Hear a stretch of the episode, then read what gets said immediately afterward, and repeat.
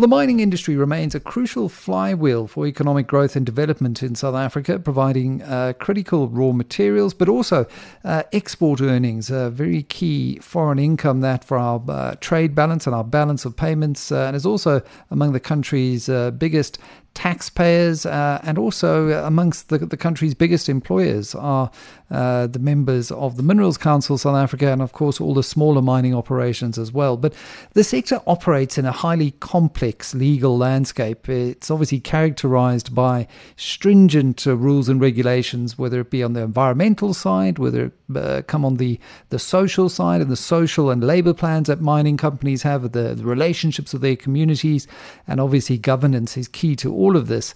And given the growing preponderance of ESG funds around the world and the increasing inability to really differentiate product, one sector that one major asset manager has looked to include, and that's Investec, in its funds is the global diversified mining sector. And it may seem counterintuitive because the market has something of a jaundiced view of the mining sector's sustainability credentials, yet Investec's research has shown that ESG and sustainability have been really at the heart of efforts by the sector to improve its image in the eyes of both investors and host communities. That said, though, funding does still remain something of a challenge. And to talk about this, I'm joined now by Rashaad Carrim and Shirleen Ritchie, partners at law firm Webber Wentzel. Welcome to the show, both. Rashaad, maybe you can just kick us off. How would you characterize the present funding landscape for mining projects in South Africa, considering the challenges that are posed by ESG? Thanks, Michael, and good day to your listeners. Yeah, that's an interesting one. You know, the adage that money makes the world go round is, of course, incredibly apt in the mining business. Cash needs are massive. But I think like any other business, mining particularly has been very adaptable to change. We just have to look at the history of it. ESG as a component is something that came about. It was always something that was on the periphery of what was required, but then obviously, with the money came the need, the investor money saying, we need you to do certain things to change the way that you've been operating, and the mines have been able to adapt. South Africa is an interesting position as a nuanced country in terms of the resources we have, whilst the impact of ESG is something that I think I can safely say most mining companies have openly adopted and will happily, contribute towards making sure that to the extent able to the environmental concerns are dealt with, the societal elements are dealt with. South Africa does have an interesting precarious position in terms of what it has resources, for example, coal, any sort of fossil fuels, and the move towards greening the world has had an impact. And the move towards carbon neutrality has impacted South Africa perhaps a little bit harder than certain other countries, barring perhaps Saudi Arabia, because our resources are vast in it, and the world is saying this is something that we're not too happy for you to mine because of the pollutants that come off of it. So a bit of a catch-22, but nonetheless, efforts have been put in place, and as you said, Investec and other players within the market and general offshore European investors are still looking to put money into it. They just want the mining companies to act a little differently and be more cognizant of what their impact is. This relates to an ESG component. Yeah, and it's an interesting and evolving debate, Shirleen, to bring you in on this point, because often we talk of ESG with a capital E, but in South Africa, it needs to be with a capital S and also a capital G. I mean, the social questions around the many hundreds of thousands of people who draw a direct living from the mining industry and then indirectly in the millions makes it such an important part of political stability in the country as well. With this increasing pressure on investors to disinvest from fossil fuel-linked industries, how does this impact the availability of capital for mining projects in South Africa, particularly those related to coal and similar commodities? Thanks, Michael. I think to echo what Rashaad has said, always great strides being made in this sector. But in mining specifically, mining houses traditionally used to turn to the equity and debt capital markets for funding to fund huge capital expansion, which would mean jobs for another 20 years or so. But with investors coming under financial pressure and South Africa being particularly seen as politically unstable, the mining industry in South Africa is under tremendous pressure. And there just simply isn't globally access to deep pockets in the equity and debt capital markets. And in this instance, mining houses have really had to take a long, hard look at alternative sources of funding. And the reason that it's incredibly important in the social element is many mines, of course, have community investment vehicles which sustain massive community investments and do pass through dividends to communities, which greatly assist in the development of those communities. And in addition to that, many mines use a portion of funding to invest in schools and local infrastructure in the mining communities and mining towns. And in the absence of funding being available, those sources of social support would really also fall away. And as you have seen over the last couple of years in South Africa, the social instability in a mining host community can really close up mining doors and lead to the shutdown of mines. It's such an important consideration when one thinks of how interlinked mining in South Africa is to the communities that rely on those mines. And in many instances, you see the mining operations really stepping in where local government is failing to provide infrastructure, services, clinics, schools, even the physical infrastructure like roads and power in some circumstances as well. And that means we're talking about a very dynamic, interlinked, complex sort of system. Rashaad, to bring you back in on this point, and Shirley mentioned that perhaps the equity and debt capital markets have limitations in sustaining the required capital expenditure for mining operations. What do you see as the options for mining companies given that? Because there are lots of newer financing options. There's things like blockchain and streaming and even tokenizing access. I recall Renogen being quite innovative in this space a couple of years ago, tokenizing access to its helium reserves. How do mining companies navigate the emerging financing options? Maybe just run me through what is on the table. Sure. I think, innovation is required in any way looking at it. I think mining companies are very, very good at covering, the social need, like you said, covering shortfalls with where perhaps the government's not doing what they need to do. And similarly, the mining houses are looking to tapping into those different investor pools. You made mention of some streaming, you made mention of, the blockchain, etc. But, I think each of those have their place depending on where you are in the mine life. So it would accord that if you are trying to get if you've got a prospector looking in the fields for some stuff, you would probably find blockchain or even peer funding as an option. We've seen some of that happen. Once the mine's operational, and depending on if it needs infrastructure spend or the like, or actually just to increase its production, they then tap into more sophisticated funding mechanics, because like Shirleen said, the equity is not necessarily there. And remember, most equity investors need the return, and unfortunately, given where we are, that return may be not as frequent or as forthcoming as one would like. Streaming is an interesting element, and I think Shirleen and I've done a fair bit of work on that in the sub-Saharan region. It's linked to an old adage of, where prepayments took place. So mining houses we're seeing today are commoditizing whatever they have and trying their best to get the cash in the door today. And they're not trying to reinvent the wheel. A stream, for the benefit of your listeners, is nothing more than, an investor agreeing to purchase a fixed percentage of commodity from the mining house at a significantly reduced discount on the basis that they pay for it up front. Yeah. There are elements of risk that, they price into it. So, these also we do transactions which run life of mine. And some of them can become very interesting in terms of, taking byproducts. So as an example, which most of your listeners will resonate with, when you mine platinum, there's a byproduct for gold, which many people don't realize. Mm-hmm. The platinum mine knows how to focus and sell its platinum, not necessarily its gold. And you can commoditize that now and sell it ahead of time, even though it's still in the ground and even though it may not manifest for a few years or if ever. And it's that risk appetite that gets priced, but there are companies worldwide that are prepared to do that. And we've seen the resurgence of these for mining houses to kind of, find that element of revenue. But there's a tax component, and I'm pretty sure Shirleen will do it justice better than I can, that will drive, like with any good idea, Michael, and there's a good idea, somebody's looking to take their pound of flesh.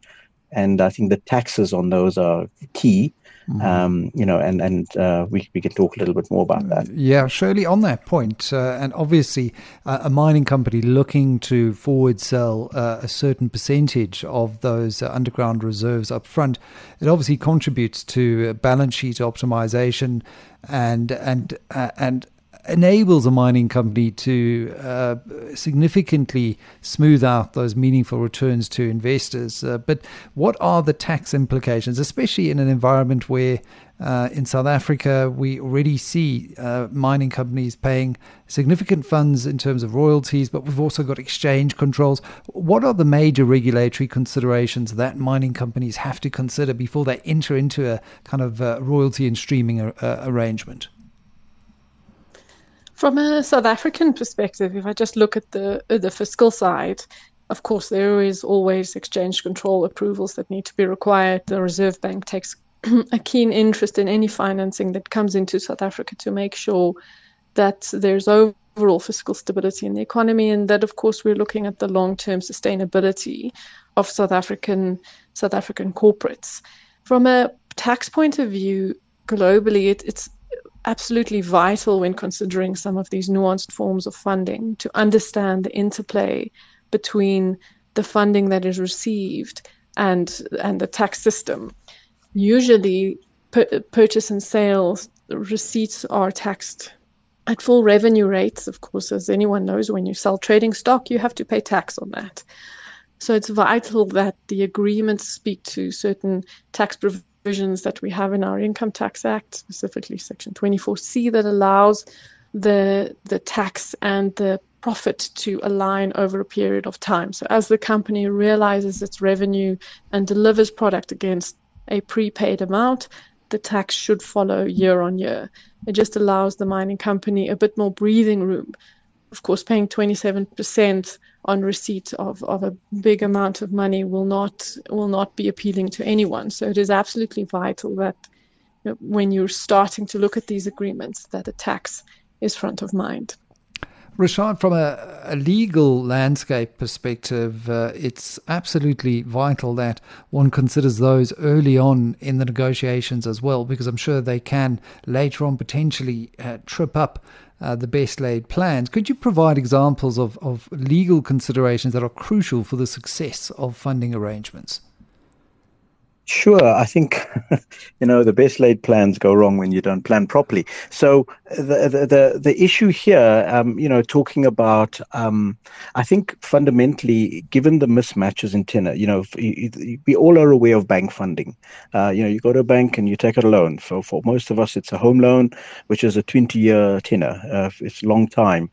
Traditional businesses, mining houses have various different facilities, but not such long tenors. You couple that with, for example, a prepayment, pure prepayment, which is 1 or 2 or 3 years. You do that with a stream, which could be life of mine, 40 years. And it's matching, these different elements and the tension that creates between them, which is key. So what we've seen is, and we've been very fortunate in this, in our business, is that we've obviously been involved with mines in most instances, cradle to grave, and that gives us an insight into all of the moving parts. But very often, the cash need is realized today and the money's on the table today, but the knock-on effect is only, like you say, felt a few years later. And part of that is just planning around where is the mine going, what the cash needs would be, kind of forward-looking into commodity booms and busts, the market factors. I think the one element that's become very real is that we are now part of a global community. And gone are the days when you could just have an insular mine and just carry on and have the local market take up your supply. Mm-hmm. Challenged with the fact that, like you say, taking us back to ESG, so community needs, you need miners, but mining with individuals, not necessarily the way the world is moving. Then you need to add to a beneficiation level. How would you do that? So for mines, the planning of their finances, the planning of when they're going to need money is important. Then having good, capable and competent, guidance from various council and input. But I think the other thing that, you know, was very somewhat anecdotal. In our transactions, we've seen a lot of the tensions coming between traditional banks, which are the first stop for money after investors, and streaming, for example, because, you know, we've had to get the market here comfortable that that you are both working together. And it sometimes does a traditional banker's head in that I'm being asked to take share security with somebody who has bought the product versus me who's just lent my money. Yeah. But like you say, navigating those takes a bit of thought, and but nothing is impossible as we've come to see. Absolutely. And just as we hear at Mining in Derby, you know, it never ceases to amaze me just how much London and Toronto are these, and to an extent, you know, down under in Australia as well, these hubs of mining finance. And given how commodity, mineral intensive and rich the South African economy is, given our history with the great mining finance houses of Anglo-American of old, and you know, we just haven't done enough, in my humble opinion, to innovate, to create a really an attractive environment for mining finance here in South Africa. So often you've got to go to London or you've got to go elsewhere. What could we do to stimulate mining finance in South Africa? You know, flow through shares from a tax perspective. I've seen all kinds of things put on the table. From your perspective, and you're involved in this, what would you like to see? Rashaad, and then maybe Shirley, you can finish. Yeah, I think for us, what we would like to see is, and I think we mentioned this earlier on, you know, investor confidence is a very key element towards them putting their money into the country. I think some of the regulations that we have would be keen. I think we, you know, and this is the bugbear, and this is the elephant in the room, power, you know, sustainable power. You know, it's not a trade secret that we don't have the power infrastructure to put up smelters, which means we cannot use it for beneficiation. So the knock-on effect is any mining house that produces the mineral has now forced almost to sell the raw product. You know, the challenges with infrastructure, getting your product to the port and getting it sold. It may be sold, it may be paid for, but you can't deliver it. I think those need to be regulated, you know, addressed. And I think there has been some move afoot from a Transnet perspective. We know this. Eskom is, I would say, doing their best, but clearly we need to do more. And I think once the sentiment on the ground changes, and that's part of all of us as South Africans need to also play our part. Say, you know, and once we start feeling the confidence, it's easy to instill confidence in the next and the investors. And I think that, and I'm an eternal optimist, and I see no reason why, with the resources that we have and the hurdles that we have, and hopefully we can sort of even settle some of the political tension, we can get back to a place where we become a viable an option for investors. Unfortunately, if we don't do that correctly, then notwithstanding all of the blessings that we have underground, we're going to come a bit short. And that's what we're seeing today for the last at least decade. Absolutely. And as we know with mining especially, it's a capital-intensive, long lead time process. Very often, you know, equity investors stumping up capital for returns that may or may not arrive 5, 6, 7, 8 years down the line. Exploration in particular, very high-risk activity. And you're only going to be doing that if you're confident in the stability and the long-term prospects of an economy. Shirley, what would you like to see to stimulate mining in South Africa again? From my perspective, Mike, I think there's a real opportunity for South Africa to act as a financing hub into the rest of Africa, to really take stock of our strong banking sector, our strong financial services and flourishing financial services industry, to support funds going north of our borders to many subsidiaries, the holding companies of which are listed on the main board of the JSE from a mining perspective, to really act and to scoop up that investor pooling arrangement that can be made into the junior and upcoming mining industry north of our borders and within our own borders. But for the reasons that Rashaad has said, I'd really like a strong focus on becoming a financing hub from a streaming perspective for the rest of Africa. Great point. We're going to have to leave it there. Thank you very much, Shirleen Ritchie and Rashaad Carrim, partners at Webber Wentzel, talking about the evolving landscape of mining finance and the importance here of innovating and also of strategic, experienced advisors, given the complexity in this space. You're listening to Classic Business.